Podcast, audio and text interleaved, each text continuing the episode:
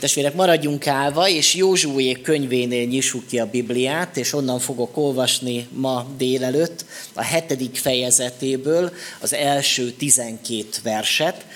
Még egyszer az igehely Józsué könyve hetedik fejezet első versétől.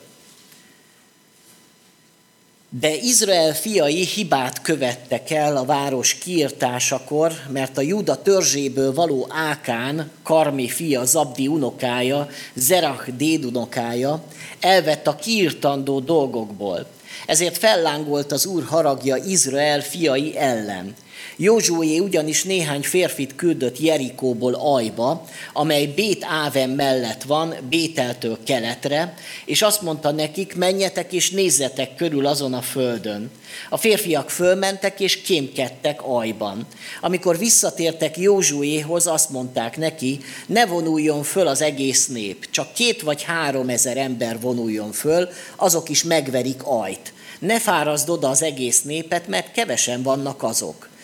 Fölvonulhattak tehát oda a népből, fölvonultak tehát oda a népből mintegy három ezren, de megfutamodtak aj emberei elől. Megöltek közülük aj emberei mintegy 36 embert, üldözték őket a kaputól egész Sebárimig, és megverték őket a lejtőn. Ekkor valósággal megolvadt a népszíve, és olyanná lett, mint a víz. Józsué pedig megszaggatta ruháját, arccal a földre borult az úr ládája előtt, és úgy maradt estig Izrael véneivel együtt. A fejükre port hintettek. Közben ezt mondta Józsué, jaj, uram, uram, miért is hoztad át ezt a népet a Jordánon, ha most az emóriak kezébe adsz bennünket, hogy elpusztítsanak? Bárcsak azt határoztuk volna, hogy a Jordánon túlmaradunk. Ó, uram, Mit mondjak most, hogy Izrael már is meghátrált ellenségei előtt? Ha meghallják ezt a kánaániak, az ország többi lakói, akkor körül fognak bennünket, és még a nevünket is kiirtják a földről. Mit teszel akkor a te nagy nevedért? Az úr azt felelte Józsuénak, kelj föl, miért estél arcra. Védkezett Izrael, áthágták szövetségemet, amelyre köteleztem őket, mert elvettek a kiirtandó dolgokból, loptak is, és titokban az, a holmiuk közé tették. Azért nem tudtak megállni Izrael fiai ellenségeikkel szemben, és azért hátráltak meg ellenségeik előtt, mert utolérte őket az átok. Nem leszek többé veletek, ha nem pusztítjátok ki magatok közül a kiirtandó, kiirtani valót. Imádkozzunk. Istenünk, dicsőítünk téged azért, mert te valóban dicsőséges vagy, fenséges vagy, és Szent Isten vagy. Köszönjük neked azt, hogy te akarod vezetni a te népedet győzelemre, dicsőségre.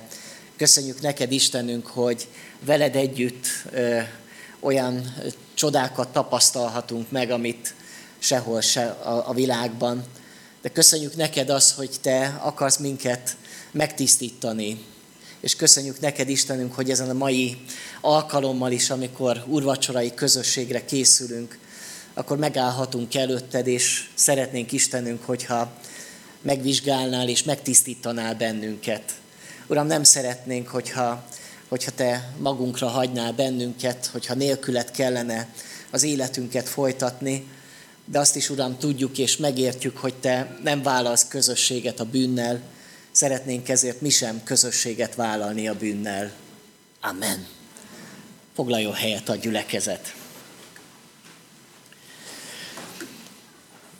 Ez a mai ige hirdetés egy kicsit lehet, hogy nehezebb lesz majd, de fontos igazságokat szeretnék elmondani, még mindig a lelki, szellemi harc témakörében.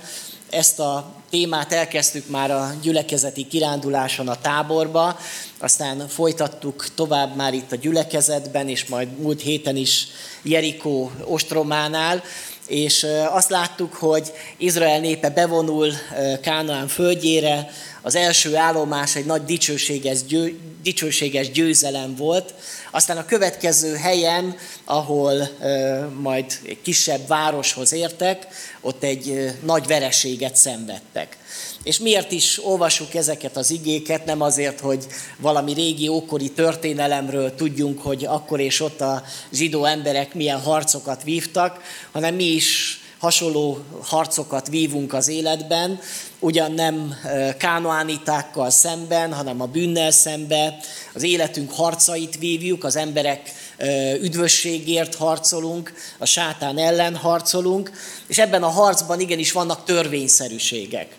Hogyha ezeket a törvényszerűségeket nem értjük, vagy félreértjük, akkor mi is valahol ilyen vereségeket szenvedünk, vagy kudarcokat élünk át az életbe, de Isten nem azt akarja, hogy kudarcról kudarcra haladjon az életünk, vagy ilyen hullámzó legyen az életünk, hogy egyszer fönt legyünk, egyszer len legyünk, hanem azt akarja, hogy legyen egy kiegyensúlyozott keresztény életünk. Aztán azt is láttuk az előző történetben, amikor leomlottak Jerikó farai, hogy mennyire fontos az Istennek a közösség, hogy együtt kellett mindazt a, azt a hadjáratot végezni, amely különleges hadjárat volt, mert nem fegyverrel vívták, hanem a frigyládával, kürtösökkel vívták, és ilyen módon omlottak le Jerikó falai.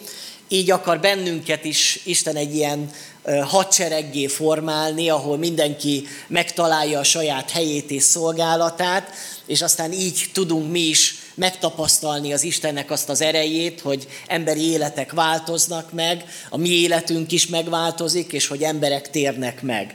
És most látjuk ezt a megtorpanását ennek a honfoglaló harcnak, és ebből is szeretném, hogyha megértenénk a tanulságokat. Ez egy kétfordulós ütközet, úgyhogy a délelőtt az első fordulóról szeretnék szólni, a vereségről, és majd délután, hogyha majd visszajöttök, akkor majd a győzelemről is lesz szó, tehát a, hogyan foglalják majd el Aj városát, úgyhogy remélem, hogy sokan majd vissza fogtok jönni, és érdekel majd az a második történet is benneteket.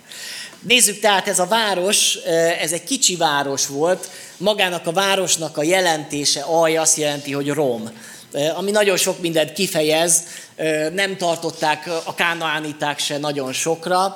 Jerikóhoz képest egy jelentéktelen település volt, kevésbé védhető település volt, ami miatt mégis fontos volt izraeliek számára, zsidók számára, hogy ez volt ez a város Bétel kapuja, Bételt védte tulajdonképpen ez a, ez a szikla rom, ahol a kánoániták védték a várost, és azt tudjuk, hogy Bétel a zsidó nép számára egy nagyon fontos hely, hiszen az ősatyáknak a, a kultuszi helye volt. Ábrahám is már oltárt épített Bétel mellett, de talán a, a leginkább, ami eszünkbe juthat, az mégiscsak Jákobnak a, a találkozása az Istennel, amikor elmenekül otthonról Ézsau elől, és egy éjszaka megjelenik neki az Isten, és az Isten angyalai, lát egy, egy ilyen létrát, egy lajtorját, ami angyalok mennek föl és lefelé, és amikor ezt így meglátja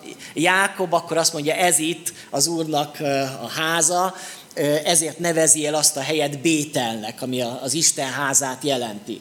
Tehát ezért fontos a, a zsidók számára, hogy ezt a Bételt, ami, ami az ősatyáknak a városa, Jákobnak a városa, hogy ezt elfoglalják. Ez egy szent hely.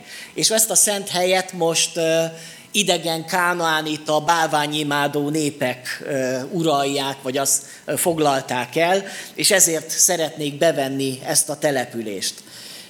Azt is látjuk, hogy itt a, a nagy győzelem után jön majd a vereség, és nagyon gyakran a, a személyes életünkben is tapasztalhatunk egy ilyet, amikor valami nagyon nagy sikeren túl vagyunk, lehet ez akár egy személyes életünkben, egy munkahelyi siker, vagy egy anyagi életünkben, vagy a, akár a kapcsolatainkban elérünk, vagy a szolgálatban elérünk valamilyen sikert, akkor lehet, hogy azután jöhet az a fajta bukás, ami itt Izrael számára is megtörténik, mert elbizzakodhatunk, elbízhatjuk magunkat. Azt gondoljuk, hogy na hát ez milyen jól ment nekünk ez a Jerikó, olyan szépen bevettük, és hát az ellenség az hogyan megsemmisült, és hogy milyen, milyen jók vagyunk mi. Pedig igazából tudniuk kellett azt, hogy ebben a harcban ők voltak a legkisebbek.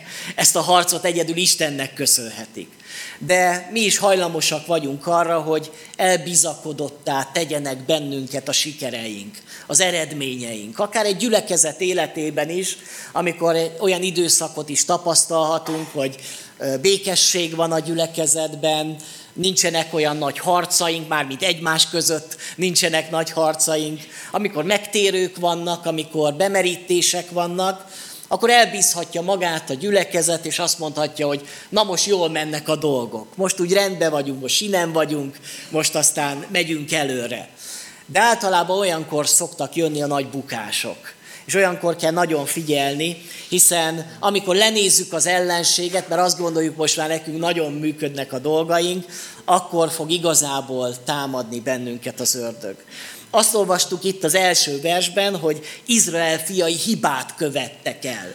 És itt ezt a kis mondatrészt szeretném aláhúzni, hogy hibát követtek el. És mi is az életünkben ö, számtalan hibát követünk el. Ezek a személyes életünkben, de egy közösség életében is követhetünk el hibákat, amiknek aztán súlyos következményei lesznek. Mi lehet a, a, az a hiba, amit elkövettek? Egyrészt mindenképp benne volt ebbe a hibába az, hogy Józsué úgy gondolta, hiszen kémeket küldött ki, hogy hát ez egy pici város, ezt könnyen bevesszük, a kémek azt mondták, küldjünk két-három ezer embert, ő már nem is megy el harcolni, tehát Józsué nem is megy a harcba, csak ezt a három ezer embert küldi ki. Ráadásul valószínű, hogy ez nem a a csapat, ugye, tehát a legjobbakat küldi ki, hanem ez az utánpótlás, ugye, tehát mint a foci csapatoknak is van egy A csapatuk, ugye a legjobbak, és van egy B csapat, ugye, és hogyha jön egy gyengébb ellenfél, akkor nem küldjük ki a világklasszisokat, mert azok hat pihenjenek. És így volt ezzel Józsué, hogy hát akkor most küldjük ki azokat, akik eddig keveset harcoltak, hát most őket, őket is hat foglalkoztassuk. Ez is volt az egyik hibája ennek az ütközetnek, de azért volt egy ennél sokkal fontosabb hiba. Mi vajon milyen hibákat követünk el az életünkben, vagy milyen hibába eshetünk, mint gyülekezet? Az egyik nagy hiba, hogyha nem imádkozunk. Ezt sokszor mondom, és próbálom, hogy megértsük, de eddig nem értettük meg. Ma is az ima órán nagyon kevesen voltunk, de egy nagyon jó buzdítás volt. Szabinak nagyon örültem mert én meggyőződésem, hogyha a gyülekezet nem imádkozik, akkor vereség lesz. Bármennyire jó a dicsőítő csapatunk, bármilyen jó prédikációk hangzanak el, bármennyire lelkesek vagyunk, vereség lesz. Az imádság nyitja meg azokat az áldásokat, amik a mennyből áradnak. És az első harcnál, amikor azt láttuk, hogy Jerikó falai lemlottak, akkor Józsué imádkozott, beszélt az Istennel. Az Istentől vette át a stratégiát. Az Isten mondta el neki, hogy hogyan kell lépni, mit kell csinálni. Ezt magától nem találta volna ki Józsué. Egyedül az Isten vezetése.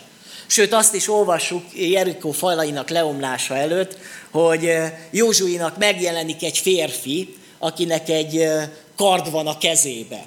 Hát azt tudjuk, azt a történetből kiderül, hogy ez nem egy ember, ez egy angyal, aki be is mutatkozik, hogy én a, a seregek urának hadvezére vagyok. Egy erős harcos a, a mennyből, aki odaáll Izrael elé, és azt mondta, hogy azért küldött az Isten, hogy harcoljatok. És én veletek fogok harcolni. Ez volt az isteni vezetés Jerikó falainak leomlásánál. Itt ennél a második történetnél nem olvassuk azt, hogy Józsué nagyon imádkozott volna, a nép nagyon imádkozott volna. Nem olvasunk erős harcosról, aki megjelent és kardal a kezébe mondta, hogy menjünk és harcoljunk. Itt mennek előre. Rutinból. És tulajdonképpen azt mondom, hogy ha az Isten népe rutinból akarja tenni a dolgait, a szolgálatait, akkor az nem fog menni. És ezért szeretném így magamnak is, és mindannyiunknak nyomatékosítani, hogyha nem újulunk meg az imádságban, ha nem forrunk össze az imádkozásban, akkor elmaradnak a győzelmeink, sőt, vereségek fognak történni. Szálljuk oda magunkat az imádkozásra, és tegyük bele a mi szívünket abba, hogy közösen imádkozunk. A következő hiba az volt, hogy megtűrjük a bűnt az életünkbe. Itt is azt látjuk, majd ez nagyon fontos lesz majd az egész történetbe, Ákán, aki ugye picit ugye elcsent a hadizsákmányból. Az Isten megmondta, hogy minden az úré, ennek egy részét el kellett égetni, hogy magát a, a várost is fel kellett égetni, a ruhákat, meg minden dolgot el kellett égetni, az aranyat és az ezüstöt pedig félre kellett tenni az úrnak, ugyanis ebből a kincsből szerették volna, vagy ez volt az Isten eredeti terve, hogy a hadizsákmányból, amit a honfoglaló harcoknál majd szerezni fog Isten népe, abból a kincsből fog megépülni Jeruzsálem temploma. Ez volt az Isten eredeti terve. Ehhez képest egyébként ez nem valósult meg. Ugyanis mikor elfoglalták Izrael a, Kánoán földjét, akkor azt a kincset néhány évszázadon belül el is hertálták. Majd Salamonnak gyűjtést kell rendeznie, vagy szerveznie, és abból a gyűjtésből fogják felépíteni a templomot. De nem ez volt az Isten terve, hanem az, hogy ebből a hadizsákmányból épült templom.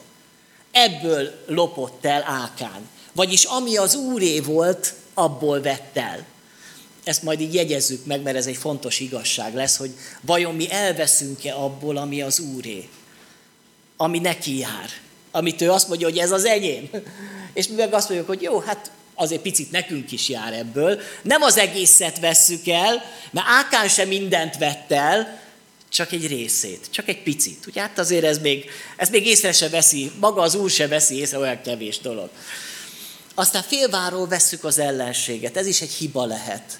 Nem számolunk azzal, hogy az ellenségünk, a sátán milyen hatalmas valaki. Vajon mi is követünk el hibákat? Személyes életünkben, a közösség életében, a gyülekezet vezetésében, amikor nem számolunk azzal, hogy hogyan lehet egy harcot igazából megvívni. Látjuk azt, hogy megint kémeket küld Józsué, ez valahol egy beidegződése lehet Józsuénak, már csak azért is, mert ő is maga kém volt. Emlékszünk vissza a történetre, mikor még a pusztában vándoroltak, és Mózes kiküldött 12 kémet, akkor az egyike volt Józsué. Ő is kém volt, és ő jó kém volt, ugye azt mondja, hogy menjünk és elfoglaljuk azt a földet. De amikor ö, elkezdi vezetni már Izraelt, és elkezdi az első csatákat vívni, akkor ő is, ez a kémkedés, ez úgy bejött neki. Úgyhogy Jerikónál is ugye kémeket küld, ott nem is volt probléma, ott akkor ismerkednek meg majd Ráhábbal. Ö, ö, ott bevált ez a, ez a csel, ugyanakkor itt pedig azt látjuk, hogy ez egy tévút volt. Itt nem kellett volna kémeket küldeni, itt egyszerűen az Istenre kellett volna figyelni, mert hogy ezek a kémek, ezek rossz információt hoznak. Jó információt hoznak, mert azt mondják, hogy igen, kicsi ez a, ez a város, és hogy ezt el tudjuk foglalni, de nem számoltak azzal, hogy az Isten valahol más szeretett volna. Emberileg próbálták megoldani. Mi is, amikor úgymond kémeket küldünk ki, ez azt jelenti, hogy amikor összeülünk, és mi majd emberi eszünkkel majd felmérjük a helyzetet, mi majd emberi eszünkkel kitaláljuk, hogy majd mi lesz a jó stratégia, és valamikor az működik, mert az Isten ezen keresztül is tud vezetni, és vannak helyzetek, amikor meg félrevezet ez bennünket. És azt látjuk, hogy van egy kiütéses vereség. Olyannyira kiütéses vereség, hogy ez a nép úgy megtorpan, hogy már azt gondolja, hogy nekünk jobb lenne inkább visszamenni. Hogy nem is folytatjuk tovább már ezt a harcot. Olyannyira kiütéses veresség, hogy maga Józsué is annyira összetörik ezután a harc után, hogy egész nap az úr ládája előtt van, és leborul ott előtte, és szinte meg se tud szólalni, és csak a nap végén kezd el imádkozni, és a nép pedig már azon gondolkodik, hogy akár meg is kövezi majd Józsuét, ellene megy a vezetésnek, mert minden rossz. Sokkal nagyobbnak is látják a problémát, mint amennyire nagy volt az a probléma. Súlyos vereség. Mit fognak mondani majd ennek az országnak a lakói, ha látják azt, hogy, hogy mi milyen vereséget szenvedtünk. És vannak gyülekezetek, ahol vannak ilyen vereségek, ahol szakadás történik, ahol valami belső viszály történik. És tudjátok, testvérek, ez mindig a világ szeme láttára történik. A világ látja azt, hogy mi hogyan élünk. És vannak közösségek, akik évtizedekre elásták a missziójukat, mert hogy voltak belső viszályok, szakadások, és tudom azt, hogy a világ azt mondja, hogy na hát ezek mit akarnak missziózni? Hát még egymással se bírnak együtt lenni. Hát akkor most mit akarnak a szeretetről prédikálni, mikor egymást se szeretik? Ez egy vereség, ami a világ szeme láttára történt, és ez egy kiütéses vereség. Ez a 300, 3000 támadó körülbelül 200 emberrel szembe ö, lett vere, vagy kapott vereséget. Tehát a túlerő az az ő oldalukon volt. Jerikónál a jerikóiak voltak túlerőbe, és legyőzték a jerikóiakat. Most az izraeliek voltak súlyos túlerőben, és mégis az Aj városa győzte le őket, a kisebbség. Milyen meg, megdöbbentő dolog ez, hogyha Isten népe ilyen vereséget szenved. Mennyire alása az önbizalmukat, a hitüket, mennyire megingatja. Elkezdik szégyelni magukat. Ö, igazából hogyan működik a szégyen? A kis herceget talán mindannyian olvastuk, én is nagyon szeretem, és ott szerintem a legjobb példáját látjuk annak, hogy hogyan is működik a, a, a szégyen, amikor a kis herceg egy olyan bolygóra kerül, ahol egy iszákos ember van, akkor megkérdezi tőle a, a kis herceg, hogy hát te mit csinálsz itt? kérdezte tőle. Iszom felelte gyászos képpel az iszákos. Miért iszol? kérdezte a kis herceg. Hogy felejtsek, felelte az iszákos. Mit tudakolta a kis herceg, mert már is megsajnálta. Az, hogy szégyellem magam, felelte az iszákos, és lehajtotta a fejét. A kis herceg szerette volna, szeretett volna segíteni rajta. Miért szégyelled magad, kérdezte. Mert iszom, vágta, rá, vágta el a további beszélgetést az iszákos, és mélységes hallgatásba süllyedt. Ez zseniális, nem? Iszom azért, mert szégyellem magam, és szégyellem magam azért, mert iszok. És ez egy ördögi kör, önmagát erősítő kör. Egyre többet iszok, annál jobban szégyellem magam. Minél jobban szégyellem magamat, annál jobban iszok. És így működik a szégyen, lehet, hogy nem az ivással, hanem más dologgal, hogy maga alá temet, és maga alá gyűr bennünket. És így volt ezzel Isten népe is, hogy ebben a szégyenben ez, ez így eluralkodott rajtuk, a kétségbeesés, és mindaz, ami, ami rossz történik és már nem látják az Istent magát.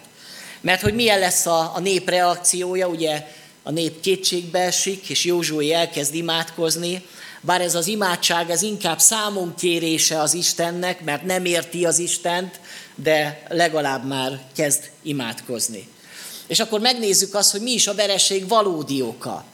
Mert hogy volt egy olyan ok, hogy elbizakodottak voltak, hogy talán kevés emberrel mentünk ki, hogy nem ezt a stratégiát kellett volna követni. De a valódi ok az mégis az volt, hogy valaki vétkezett. Hogy valaki megtűrt egy bűnt az életében. Így mondja az Isten, hogy elvett a kiirtandó dolgokból, és ezért föllángolt, föllángolt az Úr haragja Izrael fiaival szembe. Elvett, lopott valamit az Úrnak szentelt dolgokból. És látszólag tényleg olyan furcsa dolog az, hogy egyetlen egy ember bűne miatt egy egész nép fog vereséget szenvedni. Nem lett volna-e az a megoldás, hogy akkor jó, akkor Ákán, akkor mondjuk halljon meg a harcba, vagy ő ne kapjon semmit, de hogy miért az egész népnek kell emiatt vereséget szenvedni. Mert hogy Isten már megint megtanít valamit az Izrael népének, hogy együtt vagy sehogy. Nincs olyan, hogy valakik igen, valakik nem, hanem vagy együtt fog az Isten népe győzelmet aratni, vagy sehogy nem fog győzelmet aratni. Mert hogy az életünk az összekapcsolódik, hogy egymás életének részei vagyunk. Hogy nem mondhatom azt, hogy ú, engem megáld az Isten, de a mellettem levőt már nem áldja meg azt, hogy vagy együtt áld meg bennünket az Isten, vagy egyikünket se áld meg az Isten. Ez a közösség. A közösségben való létezést akarja megtanítani Isten ennek a népnek, hogy, hogy ne legyenek individualisták, ne legyenek önző emberek, hanem tanuljanak meg közösségbe gondolkodni. És egyetlen egy védke miatt ezért kell az egész városnak, az egész országnak vereséget szenvedni. Itt van ez az Ákán, aki tulajdonképpen mindent megtapasztalt azok közül, amit Izrael népe megtapasztalt. Ő is ott volt a pusztában, ő is tapasztalta azt, hogy Isten gondoskodik róluk, és mannát ad, meg fűrieket. Látta azt, amikor tűzoszlopba vezette az Isten a, a népet, vagy amikor felhőoszlopba vezette, ezeket mind megtapasztalta. Megtapasztalta át Ákán azt is, amikor a Jordánon száraz lábbal átmentek, és ketté válik a Jordán vize. Megtapasztalta azt a győzelmet, amit Jerikónál értek el, és mégis ez a sok megtapasztalás, ez a sok bizonyság, amiben neki is része van, mégsem változtatott az ő szívén. Számomra elgondolkodtató, hogy a gyülekezetben is, bár annyi mindent megértettünk már, annyi mindent megtapasztaltunk már, annyi éve már lehet, hogy az Úrral járunk, és már gyerekkorunktól a anya tejjel ittuk magunkba a Biblia üzenetét is. És mégis a gyakorlatban néha elfelejtjük. És így volt ezzel Ákán is, hogy amikor volt egy olyan élethelyzet, egy szituáció, akkor mintha mindent elfelejtett volna. Mindazokat az igazságokat, amiket ifjúsági konferencián hallott, meg amiket átélt, vagy amit a gyülekezetben élt át. És ott volt az, hogy a, elvettem, mert nekem kellett. Ilyen volt Ákán, aki utat enged az ő vágyainak, a kívánságainak. Utat enged a bűnnek, teret ad a bűnnek az életébe. És kedves testvérek, amikor közben úrvacsorára is készülünk, Isten azt akarja, hogy mi, is megvizsgáljuk magunkat, hogy nem vagyunk-e mi is egy picit ilyen ákánok, akik bár tényleg mindent tudunk, meg sok mindent, jó, nem azt mondom mindent, de sok mindent tudunk már az Istenről, sok mindent megtapasztaltunk már, de vajon a hétköznapjainkban, a, a mindennapi döntéseinkben, a kapcsolatainkban megéljük-e azt, amit, amiben hiszünk? Vagy ott valami egészen másképp működünk, és egészen más döntéseket hozunk. És ezek ott vannak, és terhelik a mi életünket. És elfolyik az áldás, és helyette átok jön a, a mi személyes életünkre, és a, a, a közösség életére is. Azt is látjuk, hogy a bűnnek mi a természete. Mert nem azt látjuk, hogy Ákán, amikor elveszi azt a szép színes ruhát, ami egyik, egyik dolog, amit elvett a, a hadizsákmány közül, egy szép színes köntös volt az, hogy abba járt volna. Mindenki lássa, hogy hó, milyen jó ruhát szereztem magamnak. Nem, mert titkolta. Mert tudta azt, hogy hát ez nem lenne menő, hogyha fővenné. Mindenki tudná azt, hogy te most ezt loptad. Nem henceg a lopásával, el, elrejti. Azt a drága kincset, az aranyat és az ezüstöt, amit lopott, azt is elássa a sátrába. Miért? Mert hogy azért, ha kiderül, akkor mindenki tudja róla, hogy mit csinált. Ákán pontosan tudja, hogy, mi a, hogy a bűn az, amit csinált. Ő, ő nem, nem, nem, értelmileg nem fogyatékos, meg fel, feléri az eszével, hogy amit csináltam, az rossz. És ami rossz, azt rejtegetni kell. Ki ne derüljön. És kedves testvérek, ez a bűn természete. Ádám és Éva is, amikor bűnt követette, már rögtön rejtőzködött. Nehogy kitudódjék, nehogy meglássa rajtam senki, hogy én mit csináltam. És így történik az, hogy ha az én életemben valami bűn van, akkor azt nem teregetem ki. Nem veszek egy pólót magamra, hogy bűnös vagyok. Ennyit loptam. Ilyeneket nem csinálunk. Nem tesszük ki a Facebookra, hogy ma ennyit loptam. Láttatok ilyen posztot? Én még nem hazugságokat azt meg azokat kitesszük, de, de a valóságot azt nem tesszük ki, azt elrejtegetjük. És azt gondoljuk, hogy ezt senki nem látta. De egy valaki látta, az az Isten. És kedves testvérek, mi is nem csak a közösségben úgy vagyunk, hogy hogy egymást látjuk, és hogyha nem látjuk egymásról az, hogy ki mit csinál a hétköznapokban, vagy akkor, amikor senki nem lát bennünket, vagy amit titokban csinálunk, vagy csak a gondolatainkban teszünk, mert senki nem látja, és mindenki azt gondolja, hogy én milyen jó hívő ember vagyok, és milyen nagyszerű az én életem, és ködbe a sátramba, elásva, ott vannak a lopott holmik.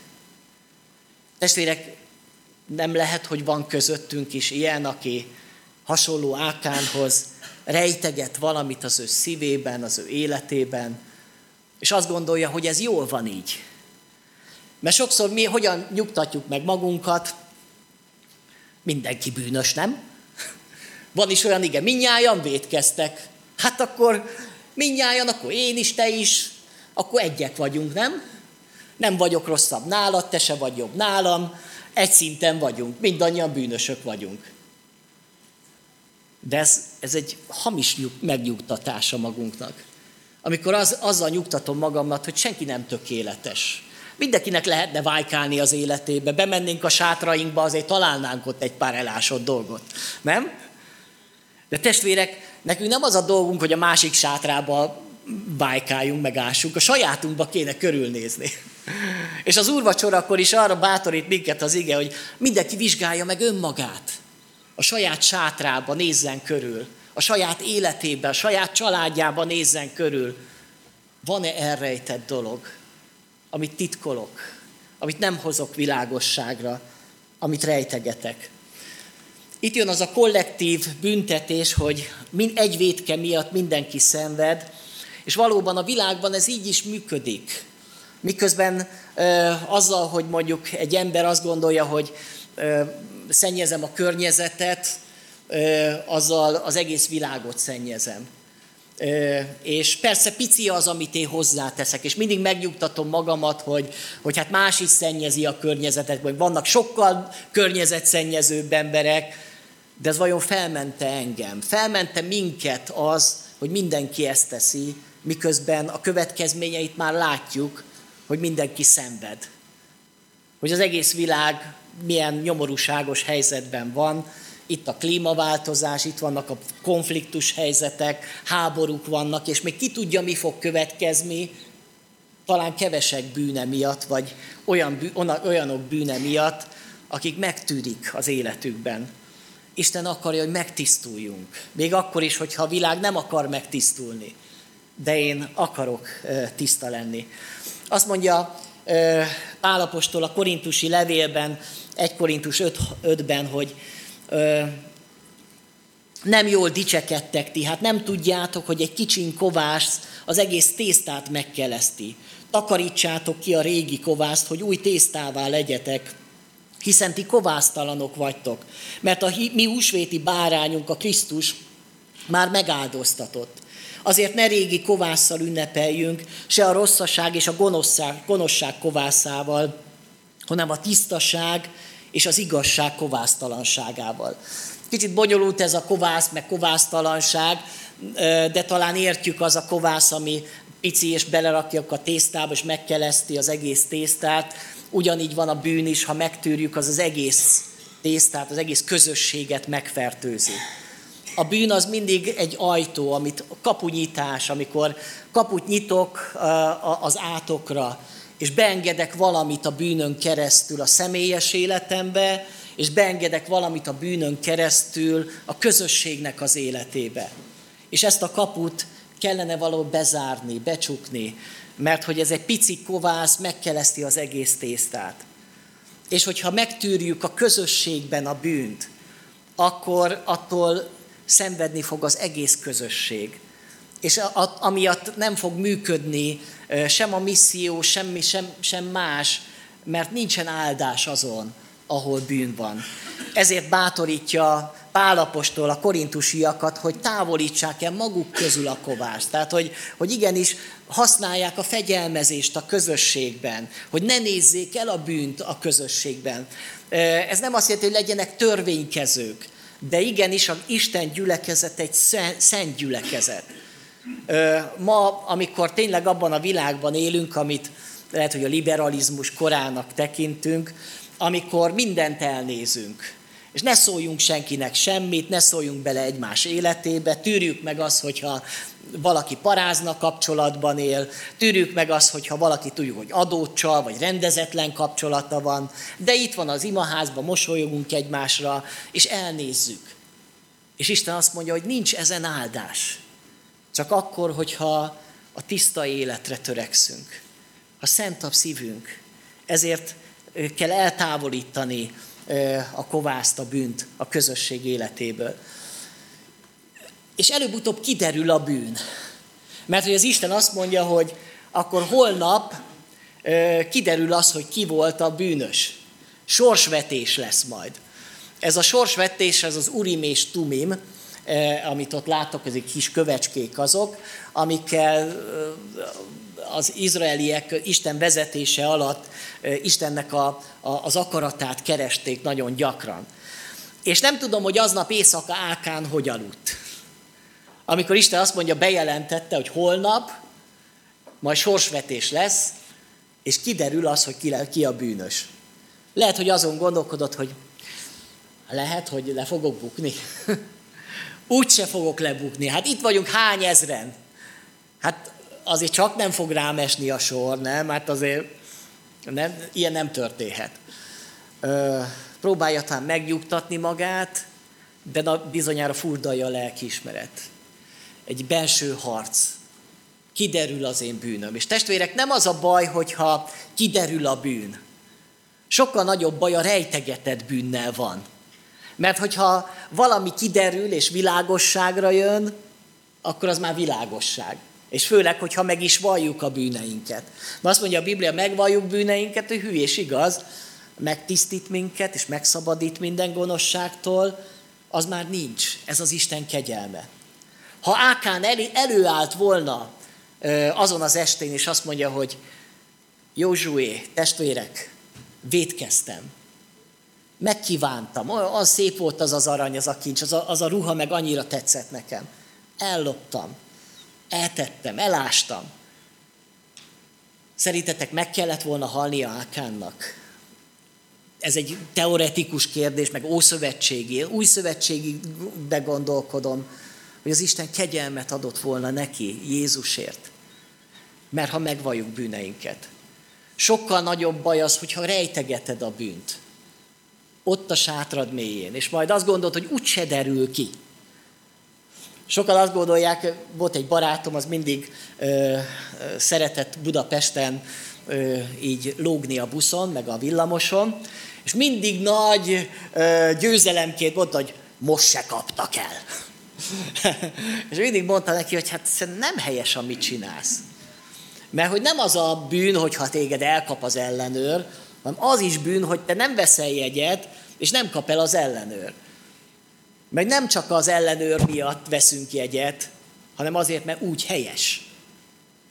Vagy amikor valaki puskázik az iskolába, nem tanult, és akkor most, hogy jobb jegyet szerezzen, úgy, úgy kinézi valahogy, vagy megoldja valahogy. És nem buktam le. Akkor az már nem is bűn, ugye? Ez már nem gond. Csak egy valami, hogy az Isten meglátta. Ez ugyanaz, mint ami Ákánnak a bűne, hogy elástam nem vette észre senki. Csak előbb-utóbb világosságra jön. A Biblia azt mondja, hogy minden, amit mi tettünk, az világosságra fog jönni. Azt, amit titokban mondtatok, azt még a háztatő, háztetőkről fognak majd, fogják majd hirdetni. Hát micsoda dolog ez, nem? Milyen rossz dolog majd lesz aznap szégyenkezni, amikor már nincs lehetőségem arra, hogy rendezzem a dolgaimat.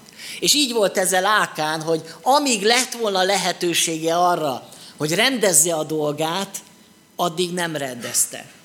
Amikor pedig már lelepleződik az ítélet napján, akkor már nincs lehetősége arra, hogy rendbe hozza azt, amit tett. Ezért van itt a figyelmeztetés nekünk, hogy amíg időnk van, addig használjuk ki.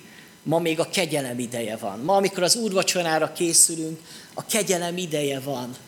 És most hozd világosságra, hozd ki a sátradból az elásott dolgaidat, és mondd azt, hogy ezt én, ezt én megtettem, és megbántam, és szeretnék szabadulni ettől, és szeretnék tiszta lenni ettől. Mert így jön áldás az én életemre, és így jön áldás a közösségnek az életére. Gondoljuk bele, hogy jön az a, a, a sorsvetés, első sorsvetés, ott van 12 törzs. A sorsvetés Júda törzsére mutat. A többi 11 fellélegzik, hogy hú, megúsztuk. De Júda törzse elkezd aggódni, ott van Ákán, huha. Jön még közelebb a dolog. Melyik család? Megint ott közelebb. Melyik nemzetség? Egyre közelebb. És végül az, hogy Ákán. Lelepleződik Ákán. És testvérek, nem érdemes a bűnt takargatni. Nem érdemes beásni a föld alá. Világosságra kell hozni, és azt mondani, hogy védkeztem. És az Istennek van kegyelme és szeretete arra, hogy megtisztítson. Elmondja a bűnvallását Ákán, itt a hetedik fejezet 21. versben, megláttam a zsákmány között egy szép sineári köntöst, 200 sékel ezüstöt és egy 50 sékel súlyú aranyrudat, megkívántam és elvettem őket. Tehát így működik a bűn, megláttam, így kezdődik, először meglátok valamit, megkívánom, aztán elveszem, és utána elrejtem. Ez mindig ez a, ez a bűn folyamata. Így működik. Meglátni, megkívánni, elvenni, elrejteni. De ez a bűnvallása most már késő. Egyébként itt kiderül az, hogyha mennyi mindent lopott ez a jó ember, mert hogy ennek az értéke körülbelül 40 millió forint a mai áron, tehát hogy nem kis dolgot rejte, rejtegetett azért ott a sátrába, mert hogy az a arany rúdacska, meg az a, az a kis ezüstnek ennyi volt az értéke. Tehát nem keveset lopott ő el. Ő azt gondolta, hogy megalapozza a családja jövőjét. Jó lesz ez a gyermekeimnek, nem? De lehet-e bűnre építeni egy családot? Lehet-e bűnre építeni majd, hogy na majd én majd gondoskodom a családomról úgy, hogy majd a munkahelyemen majd tisztességtelenül, fekete munka, nem tudom micsoda, de legalább majd gondoskodok majd a családom jövőjéről. És jön a büntetés, nagyon kegyetlen, ugye, hogy kivégzik, először úgy olvasjuk, hogy megégetik, aztán megkövezik, ráadásul az egész családjával együtt. Nagyon kegyetlen ez a történet és ö, szeretnélek megnyugtatni benneteket, hogy ilyet nem terveztünk erre az Isten tiszteletre. Tehát, hogy mi nem gyakoroljuk ezt a dolgot, hogy most megkövezést, meg a nyilvános megégetést. Ez egy ószövetségi történet. Isten nem azt akarja, hogy így szenvedjél. De az benne van ebbe a történetbe, hogyha te megtűröd a bűnt az életedbe, és nem hozod világosságra, akkor az életed végén ez egy ítéletet von a te fejedre. És akkor te is ö, bele fogsz halni. Mert a bűn egy halálos dolog. A bűn az egy halálos veszedelem az ember életére. A bűn zsoldja a halál. De az Isten kegyelmi ajándéka az örök élet. Most már befejezem, és tényleg remélem, hogy nem terhelt le bennünket, vagy ha leterhelt, akkor jó, ha leterhelt bennünket, hogyha úgy terhelt le bennünket az ige, hogy, hogy magunkra ismertünk egy picit. Hogy kicsit én is ilyen ákám vagyok, aki bár tudom a dolgomat, tudom az igazságokat, jelen vagyok, dicsőítem az Istent, de közben otthon a sátramban ott vannak a megtűrt dolgok. Ott vannak az én megtűrt bűneim, rendezetlen kapcsolataim, elvett dolgaim, ami nem az enyém, ami az Úrnak járt volna. És közben tapasztalom, hogy nem jön az áldás az élet, nem jönnek a győzelmeim. De én szeretném, hogy ez nem így maradjon. Most, amikor úrvacsora előtt állunk, akkor arra hívlak benneteket, hogy, hogy hozzuk ki a sátrainkból ezeket az ellopott dolgokat. Tegyük le oda a kereszthez, és mondjuk el azt, hogy Istenem, én vagyok, aki, én vagyok az ákán de nem akarok ilyen maradni. Ne rajtam múljon az, hogy, hogy, hogy ez a gyülekezet áldott lesz-e, hogy győzelmeket fog aratni, vagy vereséget szenved. Szeretnék megtisztulni. Kérlek, tisztíts meg engem. Csendesedjünk most el, és imádkozzunk. Istenünk, menje édesatyán, köszönjük neked ezt az igét, és bár nagyon nehéz, és legszívesebben nem ezt hallgatjuk, hanem az, amikor bátorító szóval szólsz hozzánk. De köszönjük neked, amikor keményen szólsz, akkor is azért van, mert ez a javunkat szolgálja. Egyszerűen csak dicsőítünk téged, mint Szent Istent, aki ott ülsz a trónuson, és a te szentséged betölti a mennyet. És igazából el se tudjuk képzelni azt a, azt a jelenlétet, ami ott van a mennybe. És köszönjük neked, hogy oda hívsz bennünket, és mi nem tudunk máshogy belépni, csak akkor, ha mi is megszentelődünk, megtisztulunk. Kérlek, ismerj meg bennünket, és vizsgálj meg bennünket, és, és mutass rá nekünk is, hogy mi van a mi sátrunkban, amit talán mi magunk se vettünk készre, hogy mi magunk is eldugtunk, elrejtettünk bűnöket, vagy amikről tudunk, és, és szeretnénk, Uram, eltitkolni, nem szeretnénk megtartani. Tudjuk azt, hogy minden a tiéd, az életünk is, a szívünk is. Arra kérlek, hogy tisztíts meg bennünket, tisztíts meg ezt a gyülekezetet. És add, Uram, hogy megtapasztaljuk a Te győzelmeidet, a Te csodáidat, és ne kelljen folyamatosan vereséget szenvednünk, kudarcokat így szenvednünk az életünkben. Amen.